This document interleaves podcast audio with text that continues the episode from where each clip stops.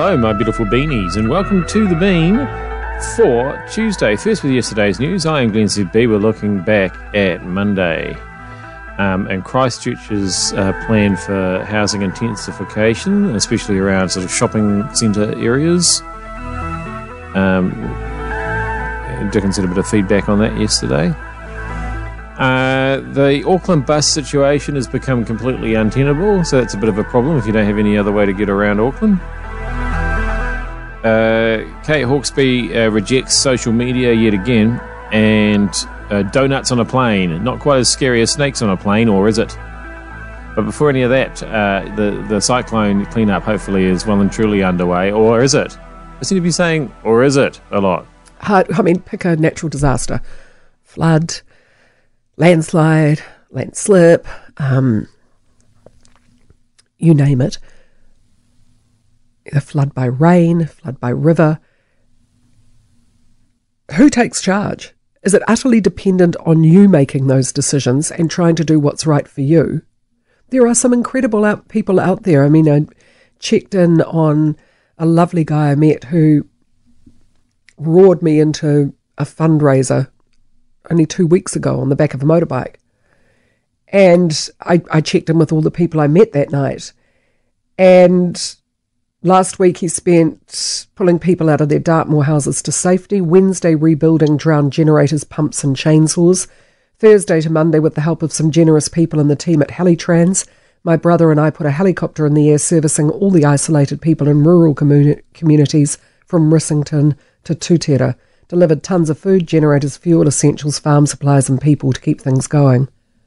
Coming down off the high now, so a wet weekend, good for all involved to recharge their batteries. So, without a, a Greg in your community, do you just have to hope and pray there's a Greg and a Dave Letali and a you know, organised person in every community? Um, I hope people don't look to me. Uh, I'm no use at all with anything. I'm certainly not organising things hate organising things. Although, if people get my name wrong and they don't call me Glenn, they will invariably call me Greg. Like, that is the go to. If, if they're not quite sure, it's Greg every single time.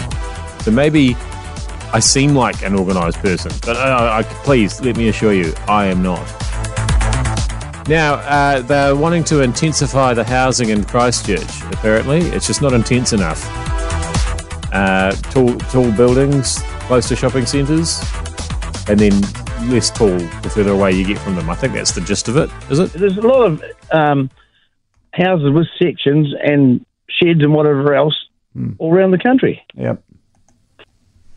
Like my place, for example, I've got three bedrooms.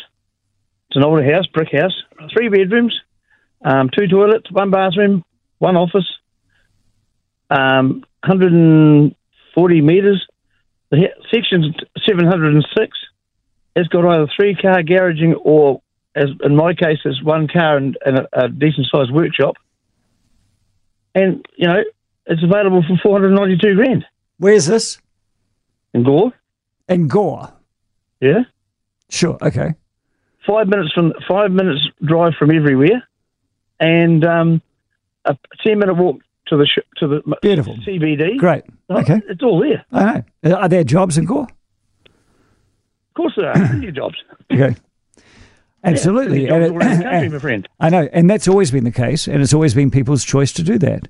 And if they want to go into Gore, well, then they don't have the problems. But if they have a job that's already exists in Auckland, they have friends or whānau in Auckland, they have a whole life based in Auckland or Wellington or anywhere else where we have urban agglomerations, well, they don't want to go to Gore, so you can't tell them to go Okay, to then. Gore. All right. Yeah, it's tricky. I can definitely make these podcasts in Gore. That is true. He's got a point there. There's no reason why I can't. I presume they have the internet in Gore.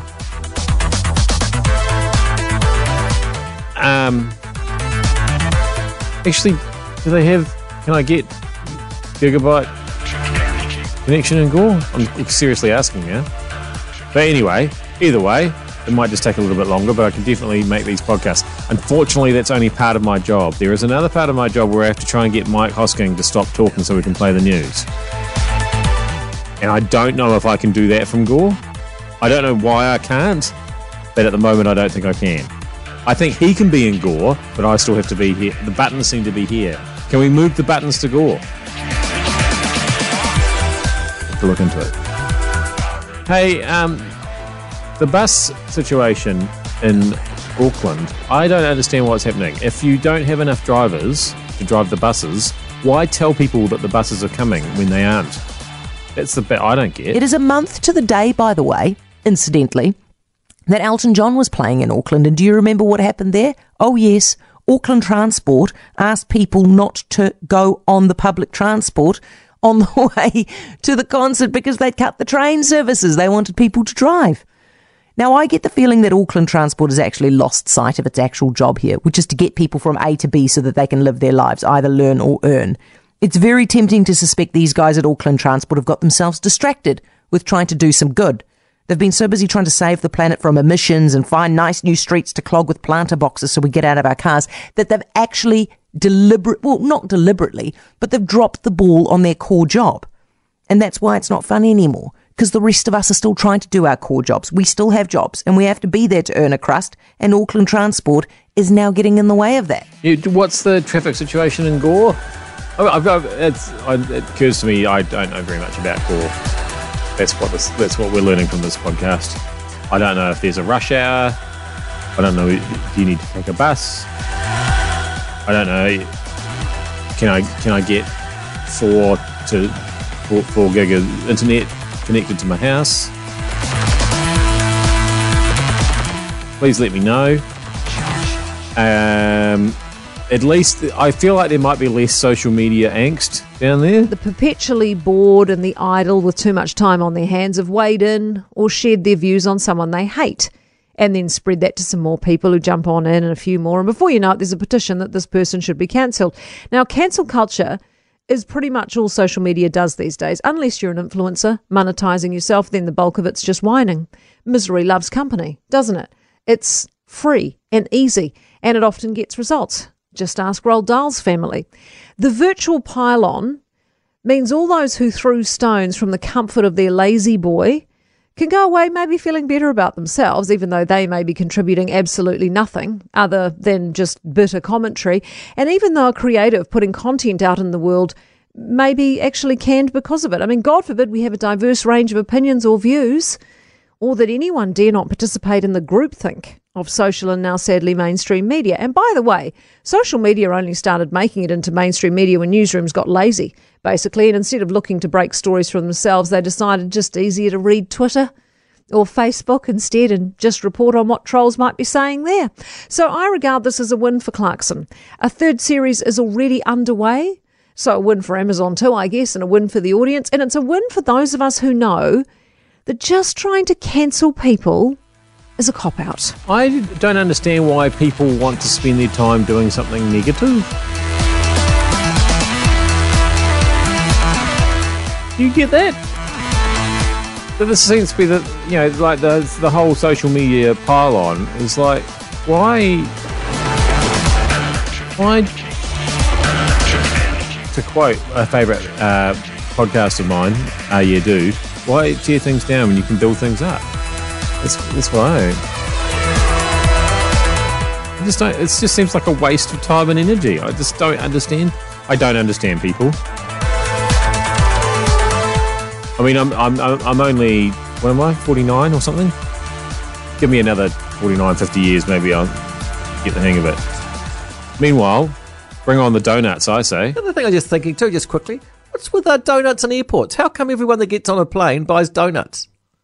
So many times, always big tray. Is, is that because never quite worked it out? A lot of times I'm at Invercargill Airport, there's people coming off the plane with trains of uh, trays of donuts. Has that become a thing? Is that a social media thing, or has that become the new form of love? Giving donuts. Never really understood it. Because you can't put them in the. I mean, you got to take them in the carry on. What do they do with them on the plane? Do they put them in the overhead locker? Do they hold them? They cradle them? So when do they become a thing? What's that about? When did they become synonymous with airports? I suppose it's one of those foods that people love that doesn't give off an odour. Because you couldn't really bring KFC or McDonald's because it's sort of what um. If, I don't know. I'm just thinking aloud here anyway. Okay, so this is obviously one of those situations where Marcus is just completely and utterly wrong, and also because people do take KFC on planes. Uh, If you've ever been on a plane uh, to the islands, you'll know that they take it. That's definitely a thing. Um, and secondly, uh, donuts definitely have a smell. We all know that. The smell of donuts is amazing. So I don't know what's going on there.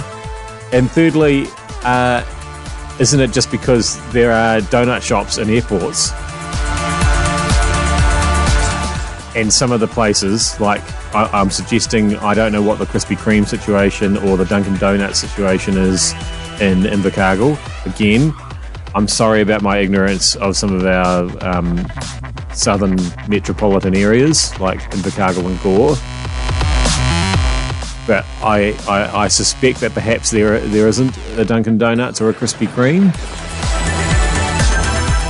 and people are availing themselves of of those items in other places where you can get them, and either taking them back to have later for themselves, or taking them to other people they care about down there, and sharing the donutty love, Homer Simpson style. So yeah, but basically what I'm asking for from you Southlanders is what's the internet situation down there? What's the donut situation down there? What's the bus situation? I don't know anything about what's going on down there. Let me know. I'm Glenn ZB, but not on social media because we're not doing that anymore. I'm Glenn ZB. Uh, that has been Newstalk ZB. I'll see you back here again tomorrow. Thanks for tuning in, Southland, by the way. This week on the Parenting Hangover, we have a very special guest, Hamish Blake of Hamish and Andy fame of the podcast How Other Dads Dad is our guest on the podcast. He's like a dad that I definitely idolise. I'm really excited for this. Here I am freaking out about what we're going to talk about, and then we both just agreed like a minute before it started, just banter to him like he's a regular dad, and that's what we did. And he's just a legendary dad, so I'm I'm stoked for you guys to hear this one. The Parenting Hangover with Clinton Jordan. New episodes every Thursday on iHeartRadio or wherever you get your podcasts.